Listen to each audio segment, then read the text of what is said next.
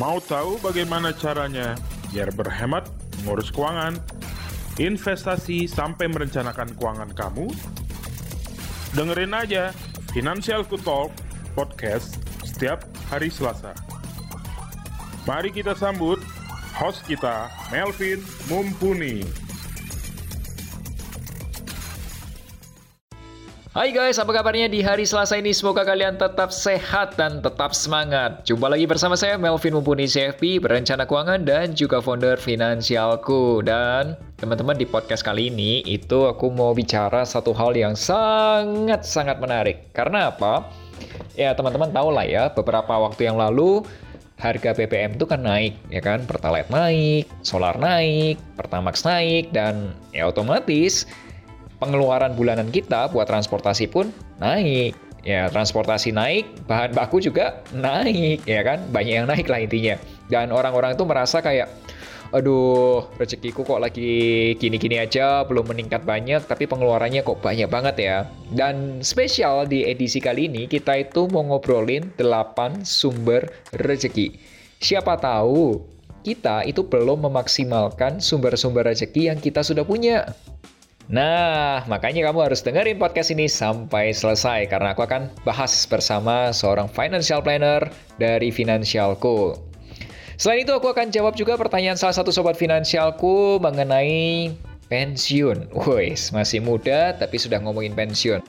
Oke guys, supaya kamu tetap update podcast terbarunya, langsung aja di follow Fintalk, Finansialku Talk Podcast di Spotify yang hadir setiap hari Selasa. Podcast Fintalk juga dapat kamu dengar melalui Apple Podcast, Google Podcast, dan aplikasi Finansialku.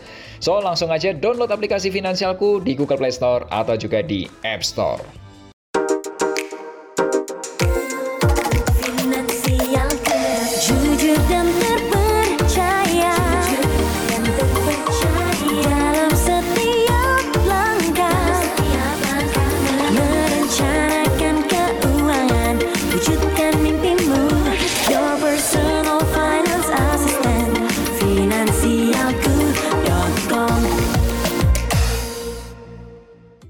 Sebelum bahas lebih detail, Sobat Finansialku, kamu juga dapat mengirimkan pertanyaan atau juga curhat keuangan melalui fitur konsultasi keuangan di aplikasi Finansialku.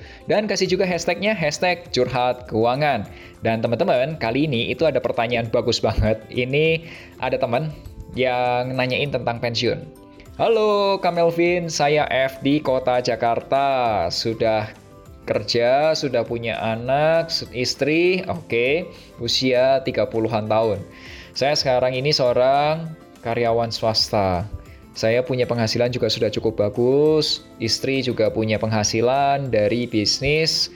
Oh, bisnisnya adalah online, bisnis online dia bilang. Ya mungkin ini ya, dagang di online shop gitu mungkin ya. Nah, sekarang ini saya mau tanya, apakah waktu yang tepat untuk mulai merencanakan dana pensiun? Mengingat saya barusan lihat Instagramnya Kak Melvin yang membahas mengenai sandwich generation. Saya nggak mau kalau nanti masa tua saya tuh nyusahin anak-anak saya.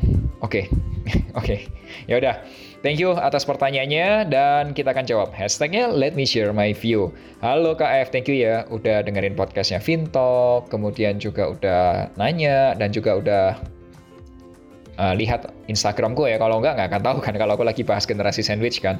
Anyway teman-teman, kalau kamu mau lihat itu aku sudah bikin satu menu guide. Kalau di Instagram itu ada menu guide di atas, kamu bisa cek. Di situ ada guide untuk financial planning, investment, beli rumah pertama, dan juga generasi sandwich. Kamu bisa tonton atau kamu bisa baca. Oke? Nah, gini KF, kalau menurutku ya, ketika kita masih usia muda dan kita memang punya kesempatan atau kita secara keuangan itu bisa menyiapkan dana pensiun, saranku itu mulai disiapkan sejak masih muda. Kenapa? Karena kalau kita nyiapinnya di usia 30-an tahun dan kita akan pensiun katakanlah di usia 56 tahun, berarti kita masih punya waktu itu 26 tahun. Dan teman-teman, Sobat Finansialku, kalau kita berinvestasi dalam jangka yang lebih panjang, ya dengan return katakanlah return santai ya 10% atau 12% per tahun gitu ya dari saham atau apapun itu tuh uang yang berlipatnya tuh bisa gede banget. Kamu bisa kekumpul uang mungkin satuan miliaran rupiah, udah 45 miliar mungkin gitu. Ya, jadi menurutku kalau kamu punya kesempatan, kamu punya punya uang sekarang ini bisa dialokasikan ke sana, boleh. Tapi satu hal juga, sebagai orang tua, kamu tahu lah ya, kamu punya anak, itu titipan, itu kewajiban kamu harus sekolahin juga. Jadi dibagi ya antara dana pendidikan dan juga untuk pensiunnya kamu. Gini deh, aku coba bantu perhitungannya, karena kamu sudah kontak aku melalui tiket, ya kita akan lanjutkan ngobrol. Nah, buat teman-teman yang belum nyobain menu aplikasi Finansialku yang tiket ini atau konsultasi, boleh aja cobain di aplikasi Finansialku, itu ada menu konsultasi keuangan. Selain itu, kamu juga bisa belajar tentang perencanaan keuangan dan segala hal. Itu sudah ada 30 online course yang bisa diakses oleh member premium Finansialku. Premiumnya cuma 350.000 per tahun, ya, atau 35.000 per bulan lah. Isi lah ya. Oke, nah semoga diskusi kita nggak berhenti di sini. Kita bisa lanjut lagi untuk nyelesain atau untuk merencanakan dana pensiunnya kamu. Nah, buat teman-teman semua, buat Sobat Finansialku, para pendengar podcast Fintalk, jika kalian mengalami kegalauan mengenai keuangan, investasi, asuransi, atau apapun itu, boleh langsung curhat ke podcastnya Finansialku. Caranya gampang banget. Pertama, kamu download dulu aplikasi Finansialku di Google Play Store atau juga di App Store. Kemudian, kamu masuk ke tab Financial Planning, cari menu konsultasi keuangan. Nah, waktu nanya, kamu kasih hashtag curhat keuangan. Follow juga akun Instagram @finansialku_com dan @melvin_mumpuni supaya kamu makin melek finansial. Mantaps! And guys, aku juga punya program khusus namanya Melek Finansial bersama Melvin Mumpuni di YouTube channelnya finansialku.com. Jadi, di video besok hari Rabu, itu aku akan bahas kenapa orang Indonesia itu sulit untuk kaya. Hanya 0,03% dari penduduk Indonesia yang dikatakan orang dengan high net worth atau orang kaya banget gitu ya. Ya udah, tonton aja ya. Oke, so langsung aja kita bahas diskusi kita 8 sumber rezeki bersama financial planner syariah kita, Mbak Harika Jody.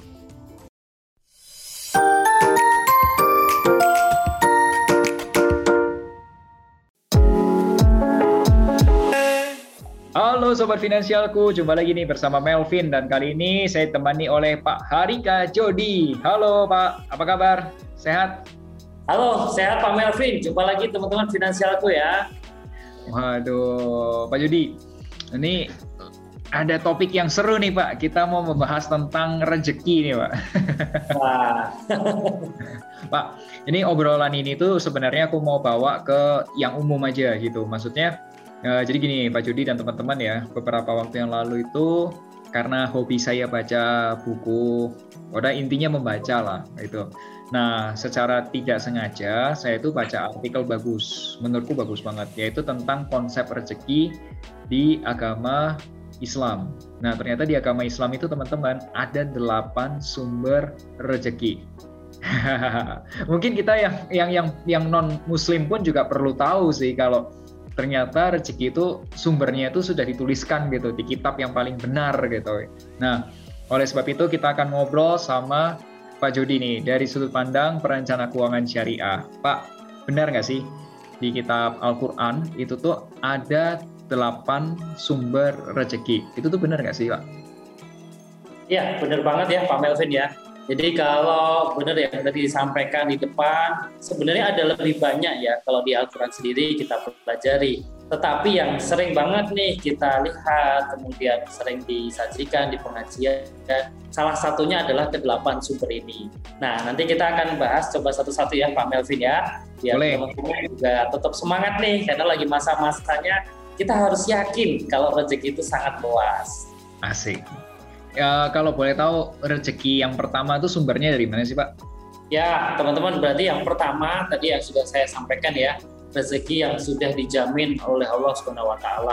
Nah, kalau ini juga sudah ada nih di dalilnya ya, di Quran juga. Nah, nanti kita akan lihat nih beberapa hal yang sudah Allah tuliskan di sana, yaitu mulai dari rezeki yang seperti kelahiran, kemudian menikah jodoh atau dan sebagainya, sampai nanti kerjaan kita apa sih di dunia, itu semuanya sudah dijamin oleh Allah. Jadi teman-teman tuh nggak perlu khawatir sebenarnya. Bahkan kayak burung aja Pak Melvin ya, burung itu kan dia mau nyari makan dimanapun, dia tetap dapat. Jadi enggak apa ya, hewan-hewan lah, enggak cuma burung itu mau nyari makan di mana aja. Kadang-kadang kan kalau kita mikir ini ada anjing, ada kucing, ini liar, apakah ini mereka bisa makan kenyang dan lain sebagainya, ternyata dapat. Makanya kita nggak perlu khawatir banget, ada tipe-tipe rezeki yang memang sudah dijamin oleh Allah dan kita sebagai manusia hanya tinggal perlu mencarinya saja. Jadi sudah disediakan ya. Gitu. Pak, itu mencarinya atau tinggal nariknya doang, Pak? Itu tuh sebenarnya rezekinya sudah ada belum sih, Pak? Sudah ada. Jadi Pak, kalau tadi saya kasih contoh yang burung ya, itu dari hadis ya, dari Rasulullah, hadis riwayat Tirmizi, itu ternyata beliau pernah mengatakan bahwa seandainya kalian sungguh-sungguh bertawakal kepada Allah, maka Allah akan memberi kalian rezeki sebagaimana Allah memberi rezeki pada seekor burung yang pergi dalam keadaan lapar dan kembali dalam keadaan kenyang. Nah, berarti dari sini kita bisa tahu nih, kalau misalkan kita nih dari awal mau berangkat kerja atau apa, kita belum punya gambaran apa-apa, yang penting teman-teman keluar rumah dulu. Nah, nanti pasti akan diarahkan nih sama Allah, ini mau kerja apa, mau ngapain, ada ide apa, dan sebagainya. Dan kalau kita memang serius bersungguh-sungguh, pasti pulang akan kenyang, dan gak cuma itu, pasti akan ada kelebihan yang bisa kita bawa pulang. Gitu. Pak Jody, tadi itu ada kata tawakal terhadap Allah, itu maksudnya apa? Tawakal itu kita berserah diri, Pak. Jadi nanti kita akan bahas ya, kira-kira sejauh mana sih kita itu percaya sama konsep rezeki ini, kemudian kita berserah diri dan yakin nih bahwa Allah itu sudah menyediakan buat kita, tinggal kita cari, kita kejarnya aja. Masalahnya kalau dari awal kita nggak percaya di luar itu ada rezeki, atau katakanlah kita itu khawatir, Pak, besok nggak bisa makan, itu berarti iman kita dipertanyakan, gitu. Jadi benar-benar kalau kita percaya Allah pasti maha luas pemberi rezeki, kita itu jangan meragukan besok itu kita bisa apa, makan apa enggak, gitu Pak. Tapi itu ceritanya yang burung itu tuh, apakah burungnya tetap kerja atau burungnya diem aja tetap makan? Tetap kerja, tetap mencari ya, tetap keluar. Berangkat dalam keadaan lapar, pulang dalam keadaan kenyang, berarti di jalan dia dapat pohon, mungkin dapat makanan dan lain sebagainya. Oke, berarti konsepnya tuh rezekinya itu sudah dijamin, tapi tetap kamu kerja, kamu nggak boleh malas-malasan gitu. Ya. Betul. Kan, kamu nggak boleh mager doang, nggak ngapain, nggak ada berharap kaya gitu, nggak bisa kan, nggak kayak gitu berarti konsepnya kan. Pak Jody, jadi yang pertama kan rezeki yang sudah dijamin oleh Allah. Nah, yang kedua konsep rezeki yang lainnya dari mana nih, Pak? Nah, yang pertama tadi kan rezeki yang telah dijamin, tadi juga saya sudah cari ini ternyata ada di Quran surat Quran Surat Hud ayat 6. Nah, sementara yang kedua ini yang kadang-kadang orang nggak sangka-sangka, yaitu rezeki yang tidak terduga, Pak. Gitu. Mungkin Pak Melvin pernah nggak nih dapat rezeki atau sesuatu yang tidak terduga nih dari seseorang? Tahu-tahu lagi ngapain terus dapat apa gitu, pernah nggak, Pak? Ada, laptop. Oh, oke. Boleh cerita dulu itu, Pak, kayak apa, Pak? Jadi waktu itu ya salah satu brand bagus namanya Asus lah ya. Nah waktu itu tuh untuk sebagai narasumber di televisi, ngobrol-ngobrol terus kalau sudah orangnya tuh bilang, Pak boleh nggak kalau bantu review? Oke, boleh. Nanti pinjemin aja laptopnya yang mana yang mau direview. Nah begitu aku review, aku bilang, Mas ini udah direview, mau saya kembaliin lagi alamat Jakartanya mana? Saya paketin deh. Masnya bilang, nggak usah Pak, ambil aja ya. Wow. Langsung ya dapat ya. Iya, dan itu laptopnya laptop seharga iPhone. Oh, mantap sekali. iPhone yang paling mahal, Pro Max. Oke, benar-benar kita nggak nyangka-nyangka sebelumnya ya Pak ya? Nggak, karena aku tidak berharap. Aku cuma berpikir kayak ya karena sudah kita ngobrol di televisi, aku dapat televisi yang nasional juga, ya sudahlah aku bantu gitu. Nah ternyata dikasih, wah puji Tuhan banget. Alhamdulillah. Nah ini kalau di Islam sama Pak, ternyata rezeki yang tidak terduga itu juga sudah ada ya di dalam Quran surat At-Talaq ayat 2-3. Nah nanti teman-teman yang Muslim mungkin bisa cek di sana, Allah berfirman juga, barang siapa yang bertakwa kepada Allah maka dia akan memberinya jalan keluar dan memberi rezeki dari arah yang tidak disangka-sangkanya. Dan ini benar banget tadi Pak yang Pak Melvin sampaikan. Saya sendiri sering Pak Jadi kan kita itu kalau kerja itu kan profesional ya Pak ya, kita kerja profesional, kita kasih yang terbaik, kita benar-benar kasih nilai plus kepada klien dan lain sebagainya. Ternyata itu kadang-kadang dilihat juga oleh orang lain, misalkan di media sosial atau apa, tahu-tahu kita ditawarin Pak. Nah, misalkan ditawarin endorse atau mungkin ditawarin ngisi seminar di tempat saya Pak, atau mau jadi kliennya dong dan lain sebagainya. Dan itu benar-benar kita nggak ngapa-ngapain sebenarnya, kita hanya menjalankan kerjaan kita dengan baik, dengan normal, tapi di tengah jalan ada tambahan. Nah itu yang kadang-kadang saya bilang tidak terduga. Ini belum kalau ngomongin kayak makanan, kemudian ada yang ngasih baju gratis dan lain sebagainya, itu banyak sekali sebenarnya gitu. Oh, jadi ini rezeki yang tidak terduga ini tuh apakah karena kita punya banyak kenalan, atau mungkin orang-orang sebutnya punya banyak network, atau mungkin juga rutin bersilaturahmi, atau gimana sih Pak kalau yang rezeki terduga ini? Salah satunya itu Bapak ya. Jadi kalau di Islam sendiri kita itu kenapa sih disuruh silaturahmi, karena ini memperpanjang rezeki gitu. Dan ini benar banget ya, semakin silaturahmi itu nggak cuma ngobrol dan lain sebagainya, tetapi kita nanyain kabar, kita ngasih sesuatu walaupun kita nggak diminta, misalkan ngasih bantuan dan lain sebagainya, itu ternyata bisa memperpanjang rezeki kita, menambah ya. Kayak misalkan kemarin saya ini ketemu teman lama nih, teman SMA, udah lama nggak ngobrol, terus dia lihat saya aktif banget di media sosial berbicara tentang perencanaan keuangan dan lain sebagainya, terus akhirnya tahu-tahu pengen jadi klien. Nah, gitu, itu sesuatu yang tidak disangka-sangka dan benar-benar tidak tahu kapan kita bisa prediksi sebelumnya, dan tahu-tahu gara-gara kita say hello aja di sosial medianya itu langsung ternyata bisa jadi calon potensial klien. Nah, gitu ya. Contohnya silaturahmi ya Pak, dan menambah network juga.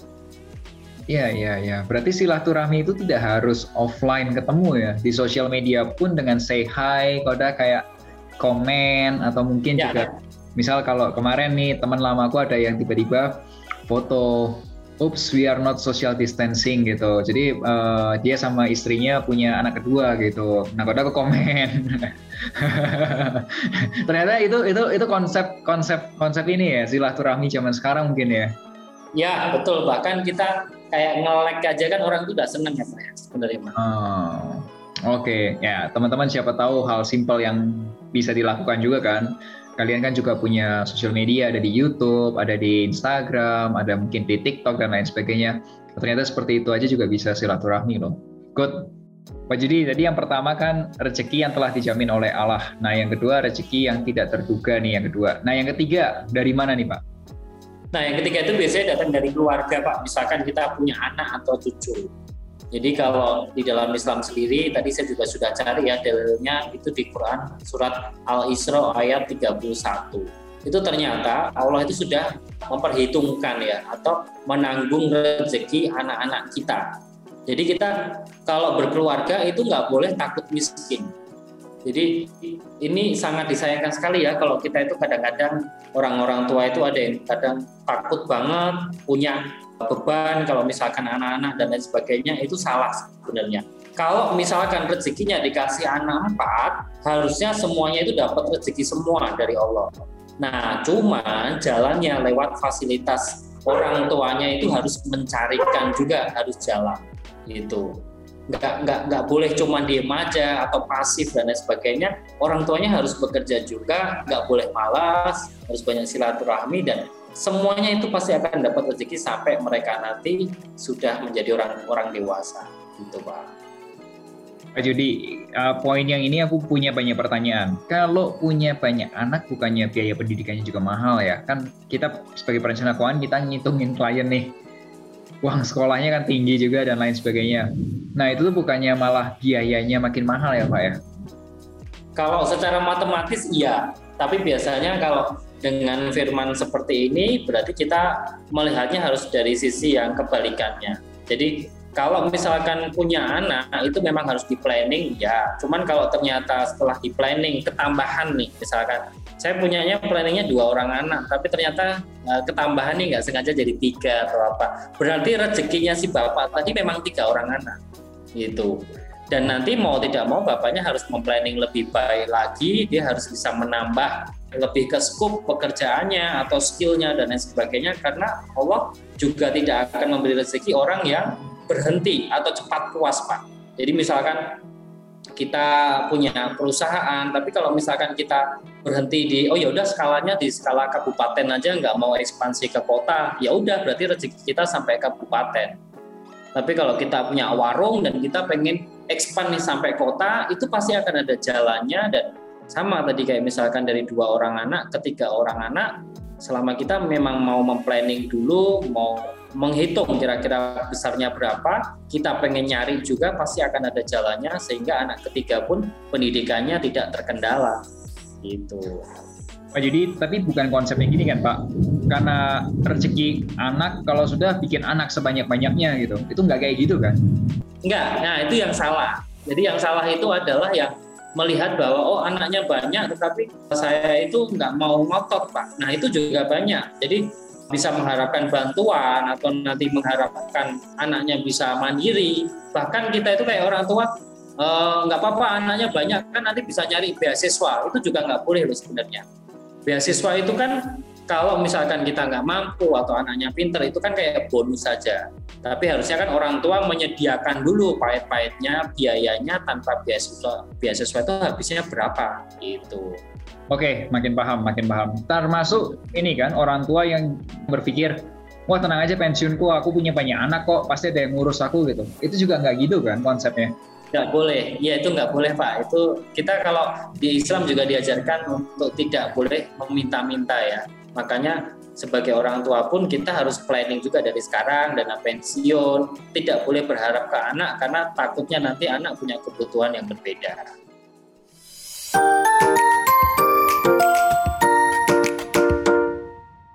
Oke Pak, kita lanjut. Barusan kita sudah bicara 3 sumber rezeki, termasuk yang terakhir dari karena keluarga, anak, dan lain sebagainya. Nah, kemudian yang keempat dari mana nih Pak? Yang keempat ini rezeki karena menikah Pak. Ini sebenarnya masih berhubungan tadi ya, berkeluarga dan sebagainya. Di Al-Quran pun sendiri Allah juga berfirman di dalam Al-Quran surat An-Nur ayat 32, dan memang di sana kita harusnya sih kalau Muslim itu memang sudah ada jodohnya. Misalkan orang-orang yang soleh itu akan dapat perempuan yang soleh juga. Makanya kalau teman-teman mau menikah, jangan takut menikah karena nanti sumber rezekinya itu akan didatangkan Allah juga satu paket. Jadi nggak perlu takut. Misalkan saya sekarang kerjaannya cuma bisa menghidupi 1 orang, nanti gimana kalau untuk 2 orang? Nanti pasti akan ada jalannya. Entah itu harus nambah kerjaan lagi atau upgrade skill, tingkat, naik pangkat, dan lain sebagainya, itu pasti akan ada. Nah ini lebih ke kita nggak boleh takut menikah itu malah semakin sempit rezekinya, itu nggak boleh. Jadi yang harus ditanemin adalah konsep bahwa menikah itu bisa memperluas rezeki, tapi lagi-lagi kita harus tambah kerja keras juga, tambah silaturahmi ya, terus nggak malas, tambah bersyukur dan lain sebagainya Pak. Ini konsep ini tuh agak ini nih ya, berarti cara pandang yang zaman dulunya ini cara pandangku kurang pas berarti. Karena dulu aku berpikirnya ketika menikah 2 orang yang beda dari awalnya, dari kecilnya beda, kemudian dipersatukan, ya pasti akan banyak masalah gitu. Ternyata masalahnya nambah, rezekinya juga nambah ya sebenarnya. Ya betul. Sebenarnya kalau berbicara tentang ini tuh kalau di Islam itu kenapa sih orang-orang yang menikah itu banyak rezekinya? Karena kalau di Islam menikah itu kan dianggapnya ibadah Pak Melvin ya. Jadi sama halnya kayak kita bersedekah, kemudian kita membantu orang. Nah menikah itu ternyata kalau dengan niat yang baik dan benar itu dianggapnya adalah beribadah. Sehingga apa yang kita lakukan apapun setelah itu kayak dobelin pahala kita saat kita masih dulu single atau masih bujang gitu. Jadi mau ngapa-ngapain kerja juga ada ibadahnya, kemudian bahkan di rumah tangga ada ibadahnya dan lain sebagainya. Dan ini benar-benar dari ibadah itu konsepnya adalah Allah senang bahwa kita beribadah kepadanya, makanya rezeki kita juga akan makin ditambah. Itu Pak. Oke. Tapi apakah ini artinya seseorang itu jadi karena ada rezeki dari nikah udah nikah terus gitu? Enggak juga. Sebenarnya kalau di Islam itu kalau mau nikah lagi kan ada syarat-syarat tertentunya ya, terutama terkait lebih dari satu dan lain sebagainya. Nah itu yang susah sekali, itu kan syarat harus adil gitu. Karena kita nikah kepada satu orang aja kadang kan belum tentu adil Pak, gitu Pak. Makanya ya kalau bisa satu aja, satu sampai akhir. Ya. Ya, kalau di kita di Nasrani, saya di Katolik itu nikah tuh yang memisahkan pernikahan itu adalah kematian. Jadi kalau ya, meninggal baru itu pisah gitu. Iya, betul, harusnya sama sih. Oke. So, tadi udah ada 4 nih yang kita bahas teman-teman. Ada rezeki yang telah dijamin oleh Allah, rezeki yang tidak terduga, rezeki karena keluarga, ada anak, atau mungkin juga tadi ada mungkin cucu, ada rezeki karena menikah. Pak Jody, kalau yang sumber rezeki yang kelima apa nih Pak? Nah ini teman-teman banyak yang tahu nih Pak Melvin dan yang Sobat Finansialku ya. Yang kelima ini rezeki karena bersedekah.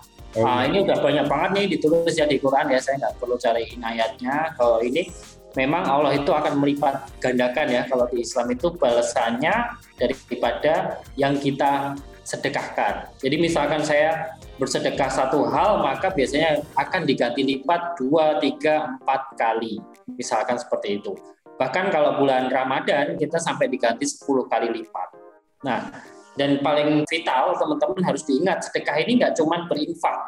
Kalau infak kan sesuatu yang hubungannya sama uang, sama materi, tetapi sedekah ini juga mulai dari senyum, kemudian teman-teman membantu, ya, saudaranya membantu sesama, sampai memberikan ilmu yang bermanfaat atau mengajar, training, coaching dan lain sebagainya kepada orang lain, dan selama ilmu itu bisa kepake, bisa digunakan untuk membantu orang lain, itu pahalanya akan terus mengalir dan itu benar-benar bisa menambah berkah, menambah sedekah, menambah teman-teman semuanya rezekinya menjadi tidak terhingga gitu. Pak Jody, kalau konsep rezeki karena bersedekah ini tuh jatuhnya transaksional nggak sih? Aku bersedekah karena aku berharap mendapatkan lebih gitu. Jadi kalau untuk bersedekah ini sebenarnya yang dilihat adalah niat dan keikhlasannya Pak Melvin. Tentunya Allah yang maha memperhitungkan ya sejauh mana orang ini niatnya lurus atau ikhlas apa enggak.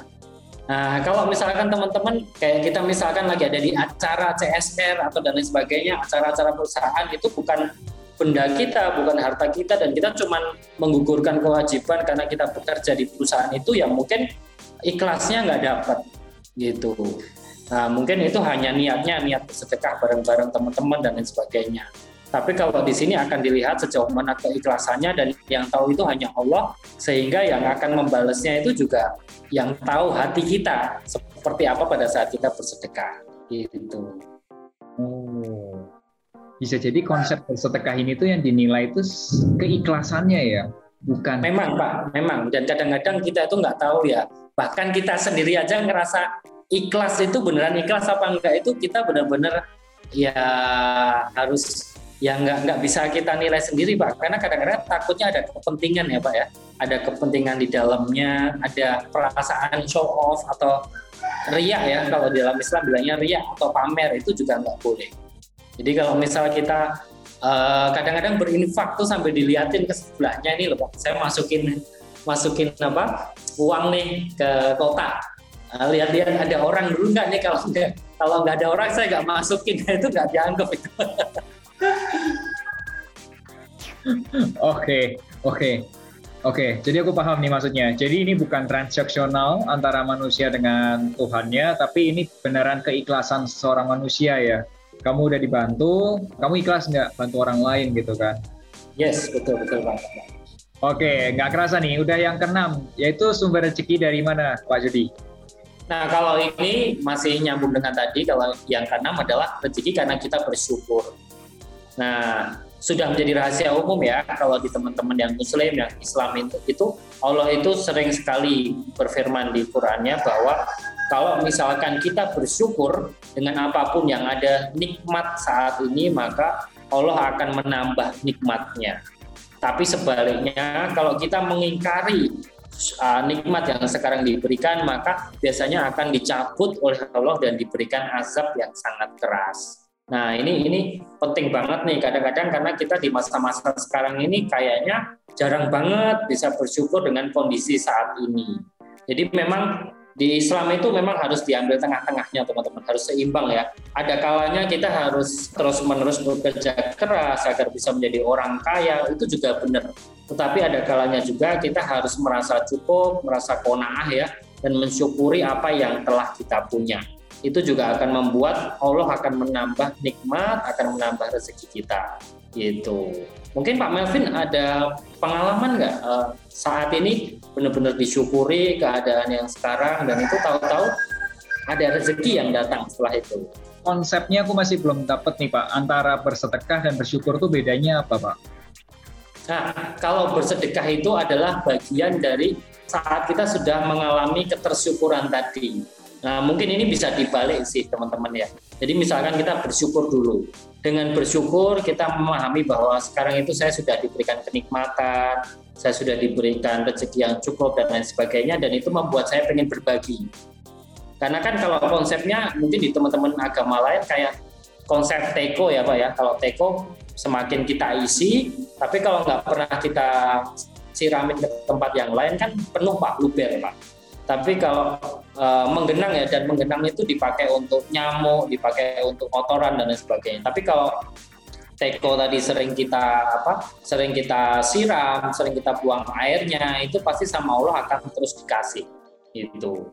Dan ini konsep sedekah sama syukur yang jadi satu. Benar-benar kita bersyukur itu apa? Salah satunya tadi ya, sekarang kita sudah merasa nikmatnya sudah cukup banyak, sudah berlebihan, ketercukupan, sehingga kita bagi-bagi ke orang lain. Nah, makanya bisa jadi ini Allah akan menambah isi teko yang tadi, diberikan air yang baru lagi gitu. Pak Jody, konsep bersyukur tanpa bersedekah yang lainnya contohnya apa Pak? Misal selain bersedekah gitu, karena kita sudah bersyukur, selain bersedekah atau berbagi dengan yang lain, ada nggak sih contoh lainnya? Misal bersyukur dengan cara apa gitu? Sebenarnya konsep bersyukur paling gampang kita itu kalau di Islam tuh alhamdulillah ya. Jadi benar-benar hanya dengan ucapan itu kan zikir ya. Kalau alhamdulillah itu zikir. Alhamdulillah itu sudah mensyukuri nikmatnya, kemudian kita bisa menambah amalan Pak. Jadi misalkan kalau sholat kan kita ada sholat wajib, ada sholat sunnah. Nah sholat sunnah itu salah satunya adalah tahap kebersyukuran kita. Kan kadang-kadang orang disuruh sholat aja sehari 5 kali aja kadang-kadang udah telat, kadang-kadang udah males dan lain sebagainya. Makanya kalau ada orang yang sholat wajib plus sholat sunnah, itu berarti salah satu level kebersyukurannya udah tinggi gitu. Jadi dia melakukan extra effort untuk mensyukuri nikmatnya, Pak. Misalkan saya kan lagi sholat zuhur ya, sekarang sholat zuhur 4 rakaat. Yang sudah sebenarnya kewajiban kita sebagai seorang muslim 4 rakaat aja. Tetapi sebenarnya ada anjuran untuk sholat sunnah 2 rakaat setelah itu. Nah, orang-orang yang merasa sudah di level yang bersyukur, mensyukuri hidupnya karena sudah diberikan kesehatan, diberikan kekuatan, bisa mencari nafkah, bisa punya anak, bisa punya keluarga dan sebagainya, dia bisa nambahin dengan tambahan sholat tadi, benar-benar untuk menyembah Allah, benar-benar ditambah 2 rakaat lagi. Nah ini tanpa bersedekah pun kita bisa Pak, langsung Pak, menambah amalan salah satunya seperti itu. Oke, aku nangkep, karena ini pernah aku baca juga di salah satu buku karyanya Dale Carnegie, itu judulnya How to Stop Worrying and Start Living. Gimana caranya kita berhenti cemas dan bisa hidup, menjalani hidup gitu. Nah, salah satu caranya adalah dengan berdoa gitu. Nah, ternyata berdoa itu bentuk bersyukur, teman-teman ternyata. Menarik. Ya, itu yang aku lakukan juga sih sebenarnya. Jadi, membuat kita menjadi lebih tenang, nggak cemas, kemudian merasa kayak masih ada Tuhan yang bisa kita andalkan gitu. Maksudnya tuh seseorang yang besar, yang lebih besar daripada kita, yang lebih berkuasa daripada kita, yang bisa bantu kita apapun itu gitu. Ya itu yang aku lakukan sih sebenarnya. Ya, betul Pak. Oke.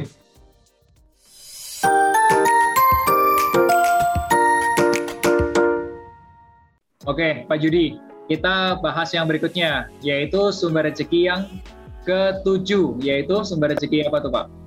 Ya, yang ke-7 ini sebenarnya karena istighfar. Jadi kalau di Islam kan istighfar salah satu zikir juga, bahwa itu kita memohon ampunan Pak. Memohon ampunan kepada Allah atas dosa-dosa yang pernah kita perbuat gitu. Dan ternyata banyak sekali ya firman Allah itu di dalam Al-Quran itu yang memang dia menginginkan agar kita selain menyebut nama Allah tetapi juga beristighfar atau memohon ampun. Bahkan jangankan kita, dulu Rasulullah ya Nabi Muhammad SAW itu dalam sehari itu tidak kurang 100 kali beristighfar Pak. Gitu.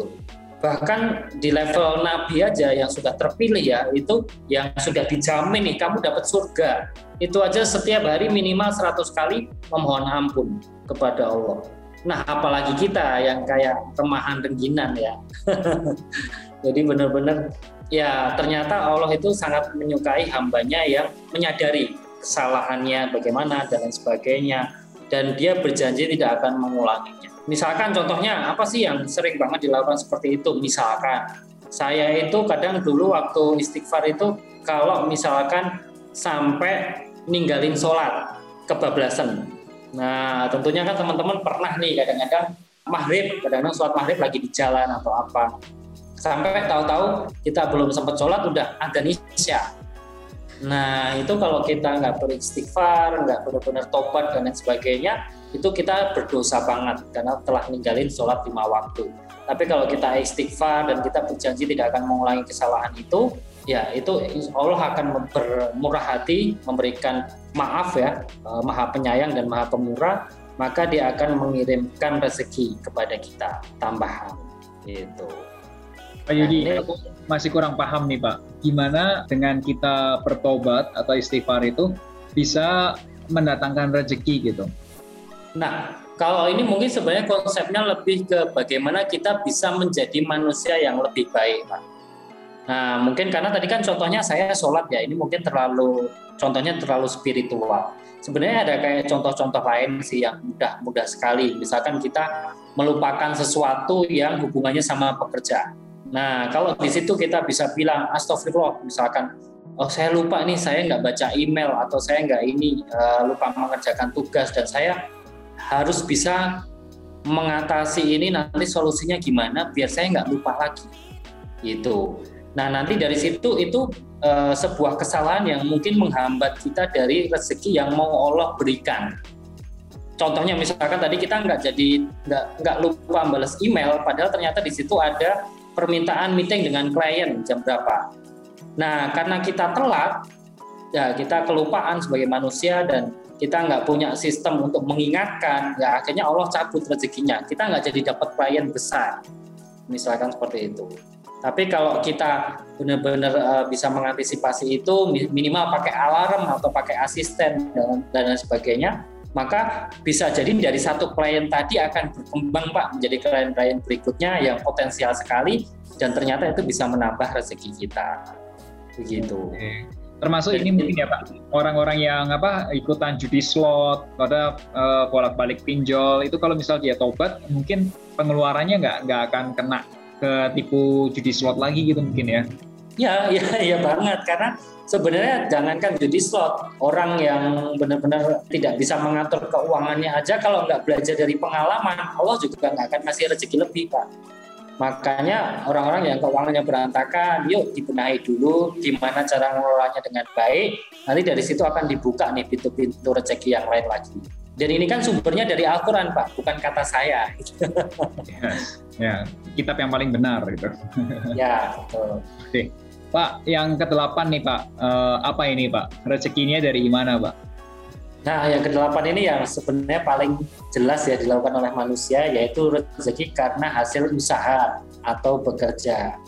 Nah, di sini Allah berfirman nih dalam Quran surat An-Najm ayat 39 bahwa sesungguhnya tidak ada balasan bagi seseorang melainkan balasan apa yang diusahakannya. Jadi ternyata di dalam Islam itu ya memang ada ikhtiar, ada hasil ya Pak ya. Untuk umat atau orang yang telah bersungguh-sungguh berusaha, tidak hanya berdoa tetapi juga bekerja, maka Allah akan memberikan balasan yang setimpal dengan yang mereka usahakan. Makanya kita harus tetap bekerja, teman-teman, gak boleh malas. Dan bekerja itu kan banyak jenisnya ya, gak cuma bekerja kantoran dan sebagainya, ada dagang, ada jasa dan lain sebagainya, dan itu salah satu ikhtiar kita mendapatkan rezeki.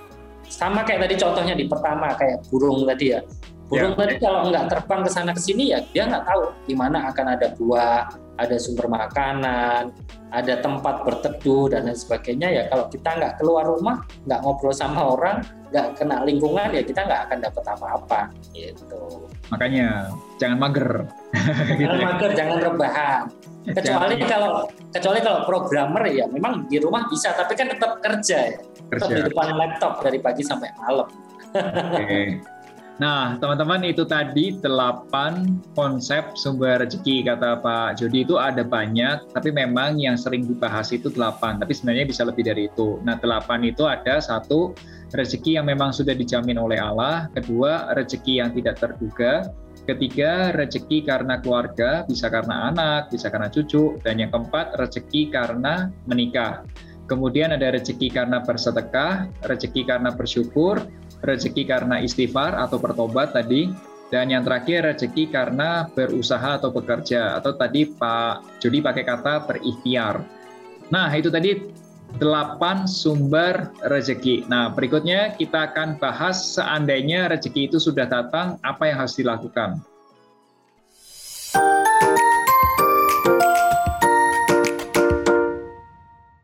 Pak Jody, tadi kita akan bicara tentang 8 sumber rezeki. Nah, sumber rezeki itu bisa diperbesar, yes, aku yakin. Tapi sekarang Tuhan pun sudah kasih rezeki ke kita, berapapun yang dikasih, tapi sudah ada gitu. Nah, kalau menurut Bapak, atau mungkin menurut yang Bapak pelajarin selama ini, setelah rezekinya itu ada, what next? Ya, sebenarnya di dalam Islam sendiri atau di dalam Al-Quran itu salah satu yang perlu kita tekankan ya, bahwa kita dalam mencari rezeki atau menjemput ya Pak, tadi bahasanya ya, menjemput rezeki itu nggak bisa cuman gini-gini doang, atau kita ikutin air yang mengalir, itu bukan Islam banget sebenarnya. Nah, makanya kita harus bisa mengatur strategi, gimana sih saya bisa mencari, kemudian mengelola rezeki sampai nanti memanfaatkannya untuk kepentingan atau keperluan selanjutnya dalam hidup kita. Nah, oleh karena itu kita perlu planning Pak, perlu perencanaan. Dan perencanaan ini sebenarnya lebih luas. Perencanaan ini dari awal sebelum kita mencari rezeki itu harus di planning dulu. Misalkan teman-teman di sini masih kuliah, nah, nanti pengen kerja apa, pengen planningnya seperti apa dan lain sebagainya. Apakah mau wirausaha, pekerja kantoran, baik negeri maupun swasta, ataukah mungkin profesi dan lain sebagainya, itu tentu perlu planning. Nah, dari situ kita akan mendapatkan income, kemudian harus di planning ya, pengelolaan keuangannya dengan baik dan benar.